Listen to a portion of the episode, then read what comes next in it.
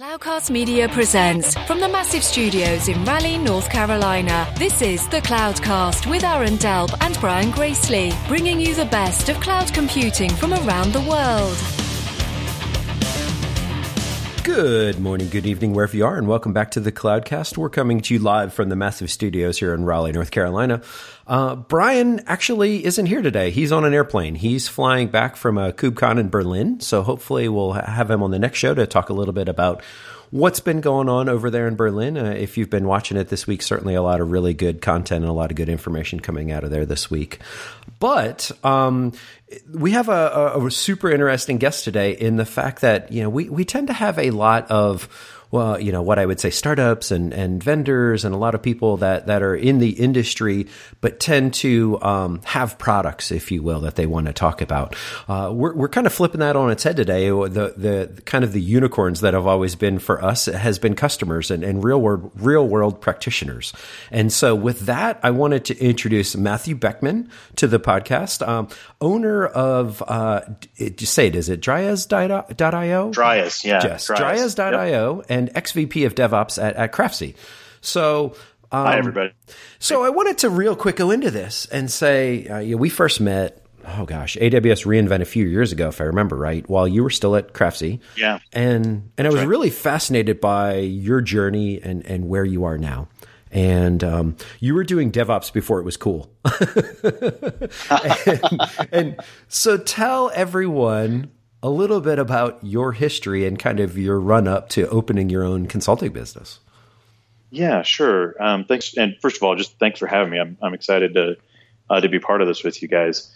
Um, yeah, so so I've been uh, really a practitioner um, with a, a, pretty traditional Unix and network administration background um, for about 18 years. Um, and you know, most of that time, pretty much all of that time, has been working with small companies or startups that had a software development um, you know practice is, is sort of the the mover. So we were we were building products for the market, um, and you know it.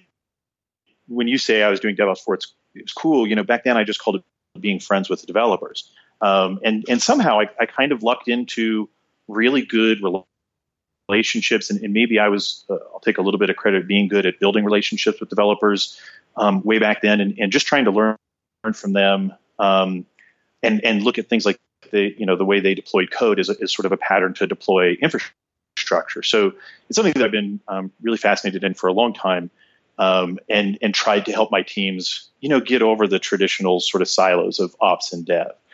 Um, so so you know again that, that history sort of spans a handful of different startups that uh, almost no one has heard of. Uh, th- those those all went the way of not the unicorn. Um, but, but most recently, and where we met, I was at um, Craftsy, and Craftsy was this fascinating, uh, very high growth, um, pretty successful uh, story uh, of a company that uh, started out trying to change the way online education worked. You know, um, way back in 2006, um, excuse me, not 2006, 2010. Um, online education was terrible. You, you try to take a you know a, a class, and it was basically a video camera in the back of a lecture hall. Um, and so the founders at Craftsy tried to um, turn that on its head and, and create sort of a, an interactive learning experience where students could ask other students questions. Uh, they could interact with the instructor and get direct feedback in a way that just didn't exist. So they built this really cool product uh, and tried to sell it to universities for you know sort of an academic setting. Um, and and discovered that the, the universities were really excited about the idea, but their planning cycles were just going to you know extend well past uh, the runway that we had as a you know as a sort of bootstrapped startup. Um, so they pivoted uh, along the way. They had been you know producing courses to sort of illustrate the the, uh, the way the platform worked, and then this quilting course that was selling like hotcakes. Um, and so they just you know pivoted the business and started focusing on creating educational content for for knitters and sewers and cake decorators and people who are passionate about their hobbies. Um, and and that really like led to unlocking something something big for the business. Um, you know, my role there, uh, we had a very, despite sort of being, um, usually people don't associate uh, quilting with high technology choices. Uh, so despite that, fair enough, we had a real a real focus to try and build, um, you know, a technology stack and a practice practice that was was very forward looking, uh, and it was amazing. You know, one of the great things, as many people know about startups, is you get to start from scratch. You get to make every choice new. There's no legacy that you have to carry forward.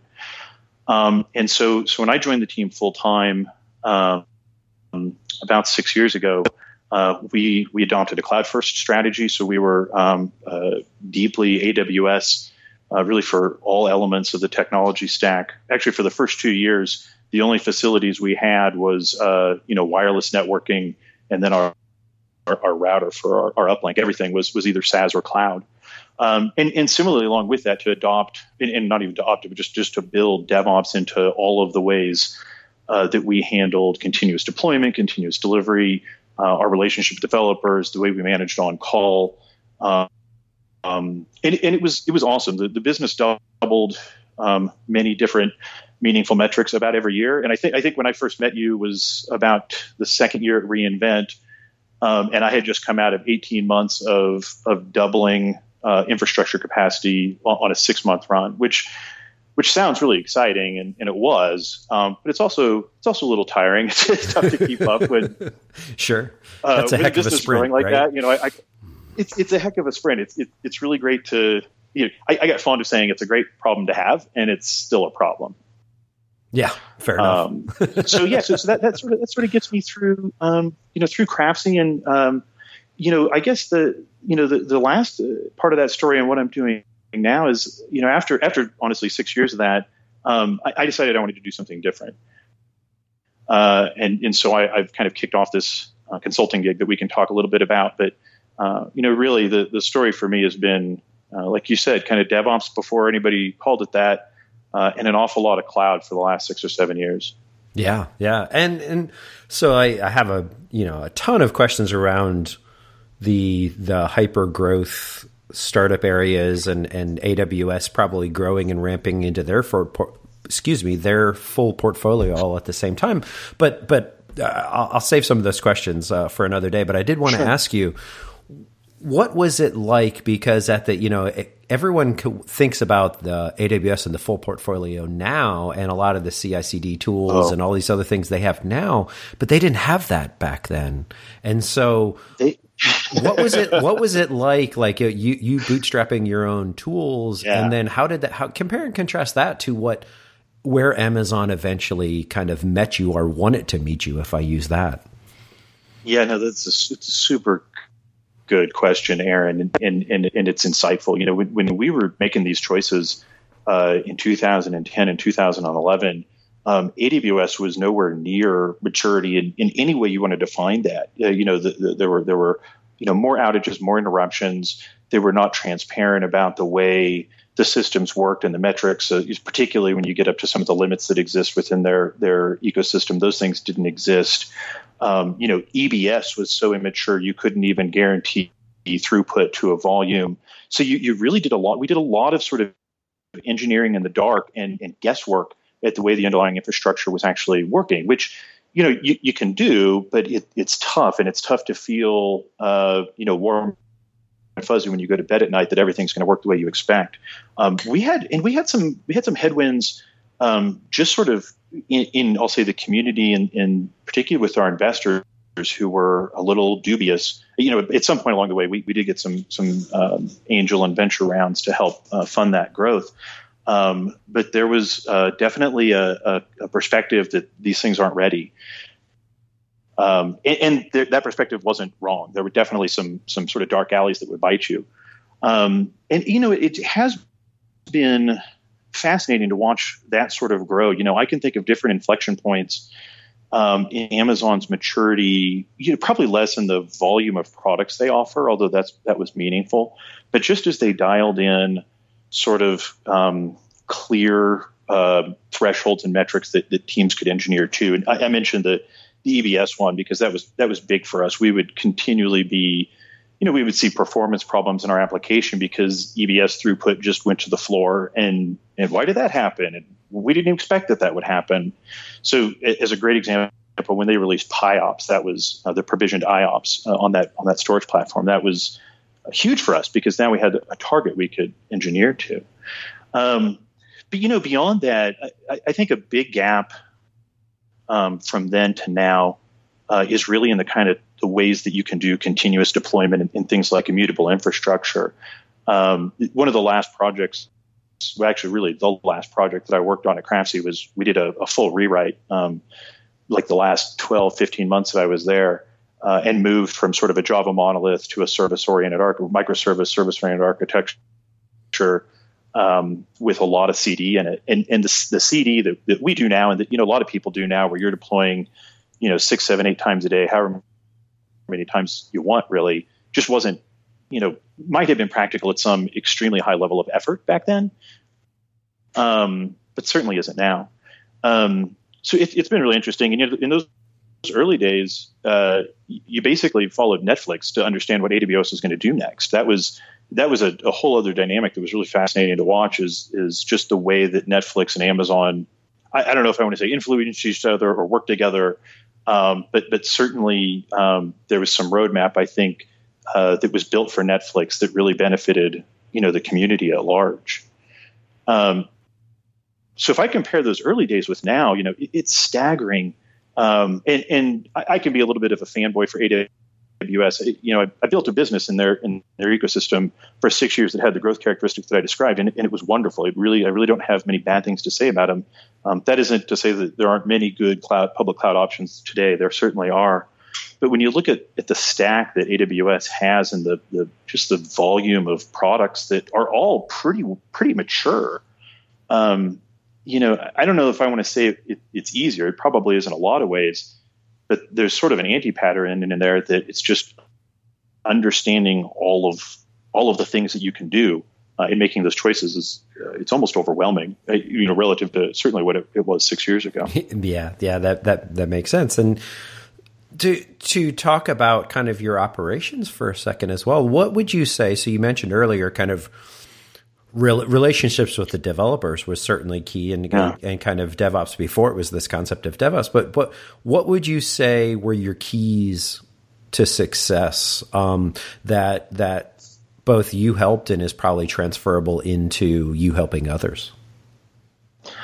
You know the that's a good that's a really good question. Um, because it's going to make me kind of be thoughtful about that. I, I think that it's almost a cliche now, but it, it hasn't been a cliche uh, if you go back in time that long. And, and, that's just sort of being blameless, you know, adopting a, a culture of blamelessness, doing blameless postmortems after incidents. Um, you know, this was this was probably I'll say that the fundamental thing that you know, if I was going to say the the four or five cultural tenets that we adopted as an engineering team. Um, you know, first and foremost, n- nobody nobody's alone in this. If somebody's struggling, we're all going to help it. You know, we just um, didn't create, tolerate, or allow any sort of you know siloing of responsibility, so that if there was a problem, uh, somebody you know kind of said, "Yeah, it's not my problem. I'm not going to deal with it." We we all jumped in to help when something was going on.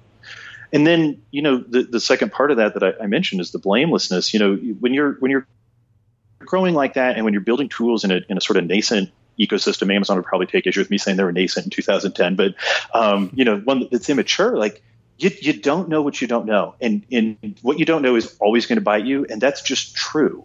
And and getting to a mindset and, and helping people, you know, be focused on that as a reality, and not sort of fall into a very basic human pattern of saying, well, you know, so and so did this, and and now this is causing us problems. Darn that so and so um, that was huge. Um, I could share any number of the kind of stories that you would expect that I'd have as an engineering, you know, leader in for our engineering team. Uh, incredibly long firefights, outages that lasted, you know, hours and days, um, decisions that seemed great at the time that six months later were, were falling apart. You know, all kinds of stresses on a team. Um, and we did a great job of, of hiring, you know, smart people and, and giving them tools to succeed. But I think the biggest thing that we did was was just keeping keeping everybody focused on it. It's not somebody's fault. Um, we have something we have to work on here. Let's make it better. And, and, and that's the end of the conversation. Right. Yeah. Yeah. And and as kind of as a pr- practitioner, how much do you follow the the DevOps community and and are there certain people or trends that you follow and and and what's been kind of interesting yeah. to you these days Yeah, you know that that's a great uh, a great thing to talk about too. Just because as a practitioner, um, you, you, know, you don't you really have to work hard to carve off time to to follow sure, the community, sure. to listen to a podcast, to read a blog. Uh, um, you know, there's there's not really a part of of a, a, company whose primary goal is to teach people how to make quilts that you could say, well, 20% of my time is conferences. Um, so, so that was a thing that I always kind of wished I did uh, more, but, but definitely there's some trends that, that I've been pretty passionate about. And um, I talked about blamelessness. Um, uh, Dave Zwieback and uh, Dave, if I just murdered your last name, I'm sorry, uh, wrote a great book, Beyond Blame, Learning from Failure and Success. Um, I love him uh, just because I don't love him, but I love his ideas and, uh, and what he talks about around, you know, just getting past blame and, in teams and postmortems and, and sort of everything. Um, you know, J. Paul Reed, I think is, is a guy who's done some really interesting work in, in DevOps and then uh, incident management. So, so sidebar, uh, one of the projects I'm working on now is, is with VictorOps, which is a incident management uh, platform. It basically does real time handling of events and then manages, you know, who's on call, what the schedule is, and escalations, and that kind of stuff. Um, and so, incident management and how that has changed um, as, as sort of a, a, function of DevOps adoption has been a, an area that I'm, I'm really interested in. Um, and J. Paul Reed's done some really cool stuff there to help people think about you know incident management as a life cycle and and um, really sort of picking apart you know has either been really poorly understood by devs or has been just sort of ITSM and, and maybe unattractive to devs, uh, making that approachable in a in a more DevOpsy fashion. Um, and and by the way, folks, too, and, for, and, for those listening, we'll uh, we'll put links uh, in the show notes to to uh, some of the folks and and like the book and everything. So we'll we'll get those added in. Um, so just so everyone knows, you, you don't have to remember or rewind right now. yeah, good.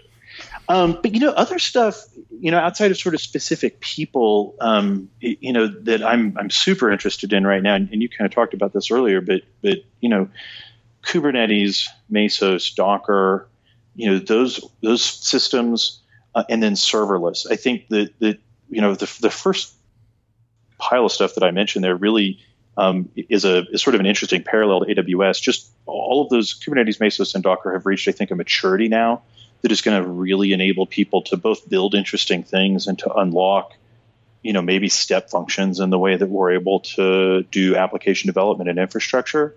Um, I have uh, at various times been skeptical of, of all of those different approaches um, for sort of managing workloads and applications. Uh, but it's exciting to see how mature they are now and what people are starting to do.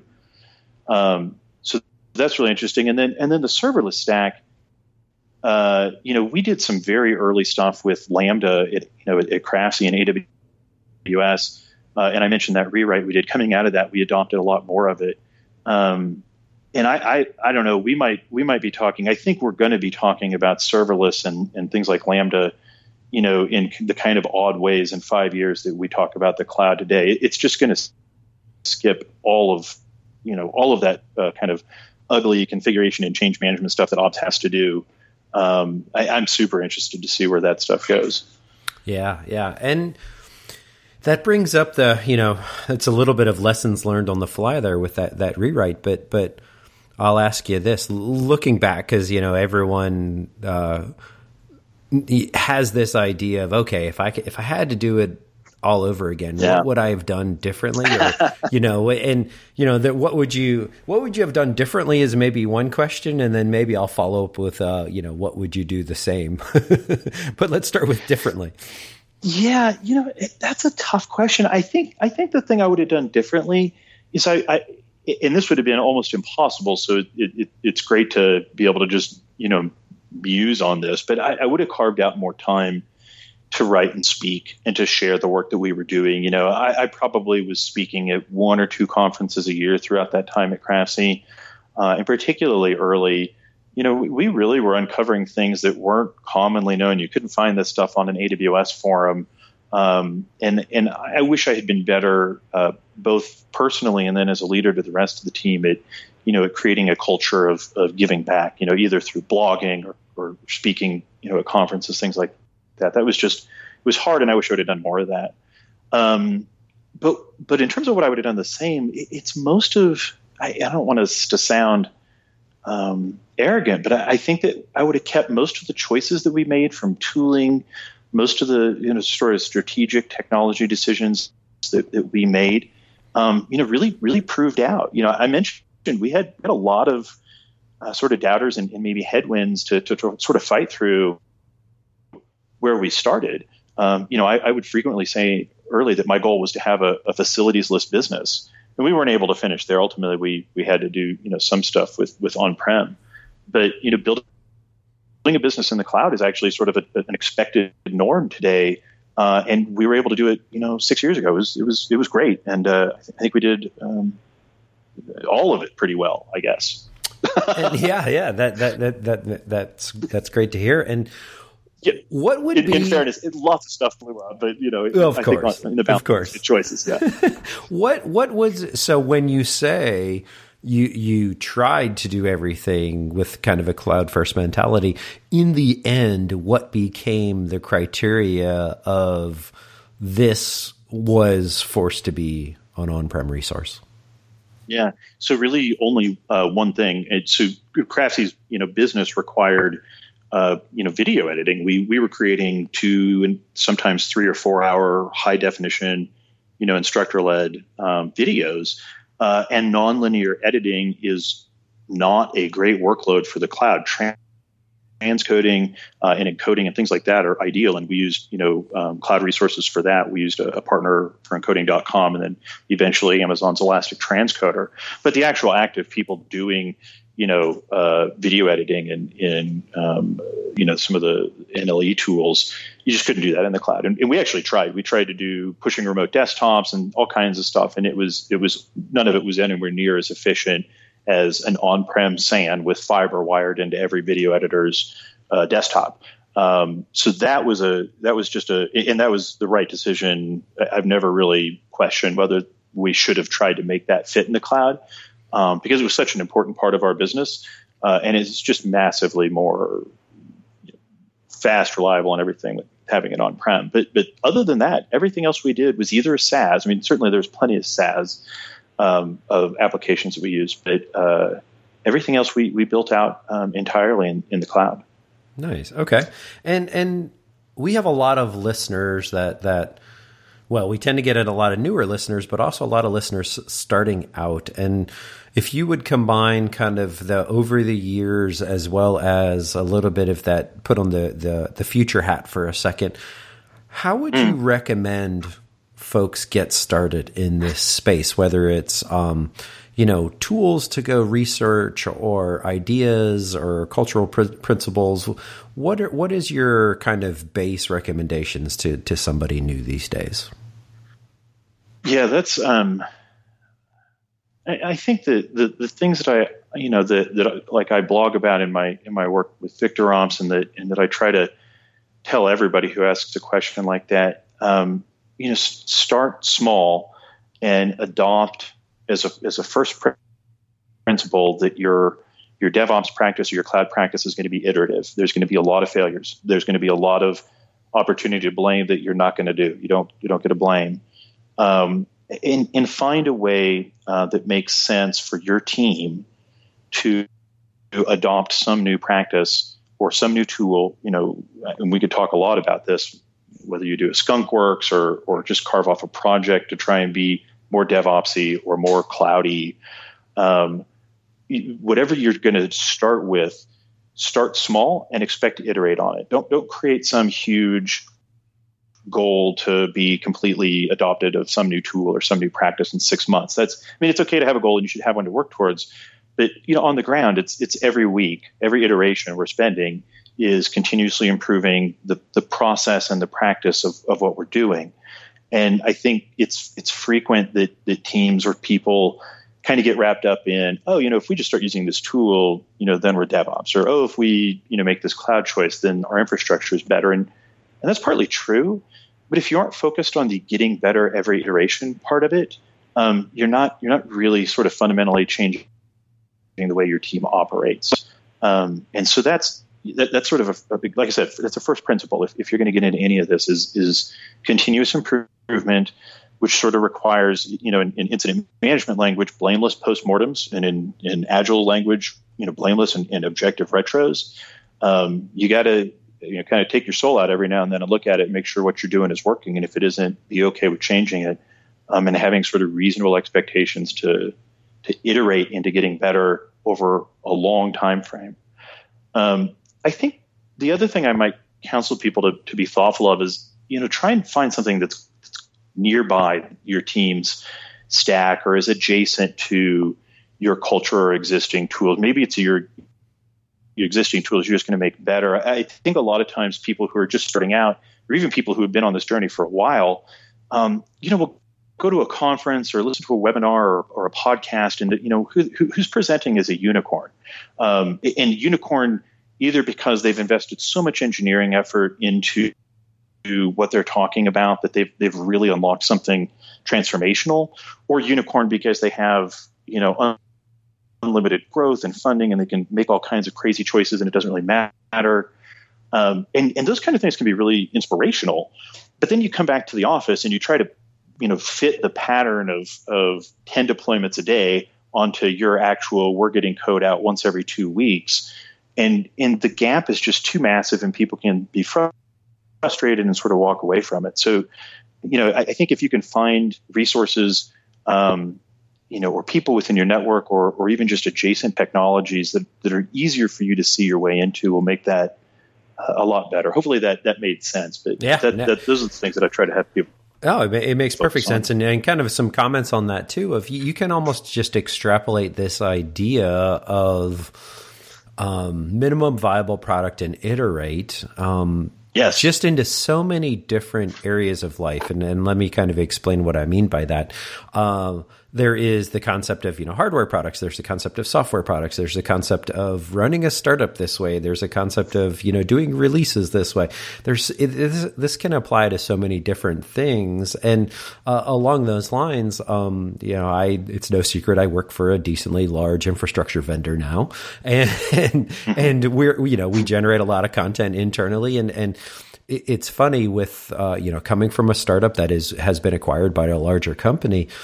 Uh, you know, there are so many times when when we being you know my old company we still think that way and we still develop you know anything that way a, a, a document a powerpoint um, the next release of our code the next anything there, there's been this shift over the last couple years of workflow of any project really going on this let's do the you know minimum viable project and iterate on it over time as well so that it isn't um, all this wasted time of, of in between something that maybe is off the mark or misses or needs to pivot or it, it's really fascinating yeah. to see that idea as a whole just be embraced across our entire industry no and, and it's and, it, and i think it's going to I mean, it's already become transformational for the industry, Aaron, and that's it's been so exciting. Um, you know, for me personally, to have to have gotten to witness this, and you know, having worked with startups most of my career, this has just seemed like the default way of doing things. Is you know, we're, we do not have the time or the resources to really plan this out. Let's kind of get an idea out there and see if it works um, which you know is antithetical at, at, at, really big scale and really big teams. But the fact that they're able to adopt that, I think, is really is just that it's making making teams better, it's making products better. Uh, and it, it's exciting to see. It really is. Yeah, yeah. So we're we're kind of running out of time here. I'll ask you one last question, and we'll kind of wrap it up. Um, yeah. What what what made you ultimately decide to leave your role at, at Craftsy and and kind of hang out your own signpost, if you will? Yeah, no, it, uh, it's a fun answer. Um, I have kids. Uh, my my kids are uh, almost seven and four. Um, and as you can guess, the life of a startup technologist is super exciting, but it doesn't allow an awful lot of time and flexibility uh, for taekwondo and, and basketball and things like that. And so, um, first and foremost, I wanted to be able to spend more time with the family, and, and I've really had a lot of fun. I volunteer in my children's schools. Uh, we, we, just launched a Sphero a STEM program at my son's elementary. A sphere of these little robots that you can program. Totally uh, fun, and you should check those out. Um, so I, I, wanted to make just a, a lifestyle choice that gave, gave, me more time to do things like that. But you know, the second part is, is, is I kind of you know in all humility, reflect on the experience that I was able to uh, acquire at Craftsy, having built, uh, you know, built an entire business and stack in, in these in these uh, both these ways, you know, via DevOps and these tools via cloud, um, and realize that I think it can be, you know, pretty useful to to a lot of teams that are trying to figure this stuff out. Um, so, so that's sort of what I'm I'm experimenting with right now. Is how useful can I be to teams who are trying to uh, move forward either with a DevOps practice uh, or a cloud strategy or an incident management practice, um, and you know, honestly, in a way, give back uh, in the way that I think I, I, didn't do a great job of when I was with Craftsy and, and share some of these ideas and processes um, with a wider audience. Oh, yeah, that, that's that's fantastic. Great. Well, and, and so we will quick plug um, dryas.io, D R Y A S.io, and uh, links will be in the show notes as well. Um, Matthew, where, other than that, where else can other uh, folks kind of follow you, find out what's going on, and, and reach out to you if they want to uh, ask you more questions? Yeah, sure. So, so I'm um, my name uh, everywhere on LinkedIn, at Matthew Boeckman on Twitter. Uh, I, a lot of the content that I'm writing right now is, is with VictorOps on their blog. I'd really encourage you to check that out if, if incident management is something that's interesting to you and how you guys manage, how anybody manages on call and alerting. Um, so I got a lot of content there. Uh, I'd, I'd, love to have side conversations with folks all the time. So so ping me and and see if I can be helpful to you. Fantastic. All right. So Matthew, um, on behalf of Brian, who will be back next year, uh, next year, next next week, I'll edit that out as well. So let me start over there. Um, so Matthew, on on behalf of Brian, who will be back next week, um, thank you very much uh, for your time this week, and and thank you everyone for listening. We'll uh, see you next week. Thank you for listening to the Cloudcast. Please visit thecloudcast.net to find more shows, show notes, videos, and everything social media.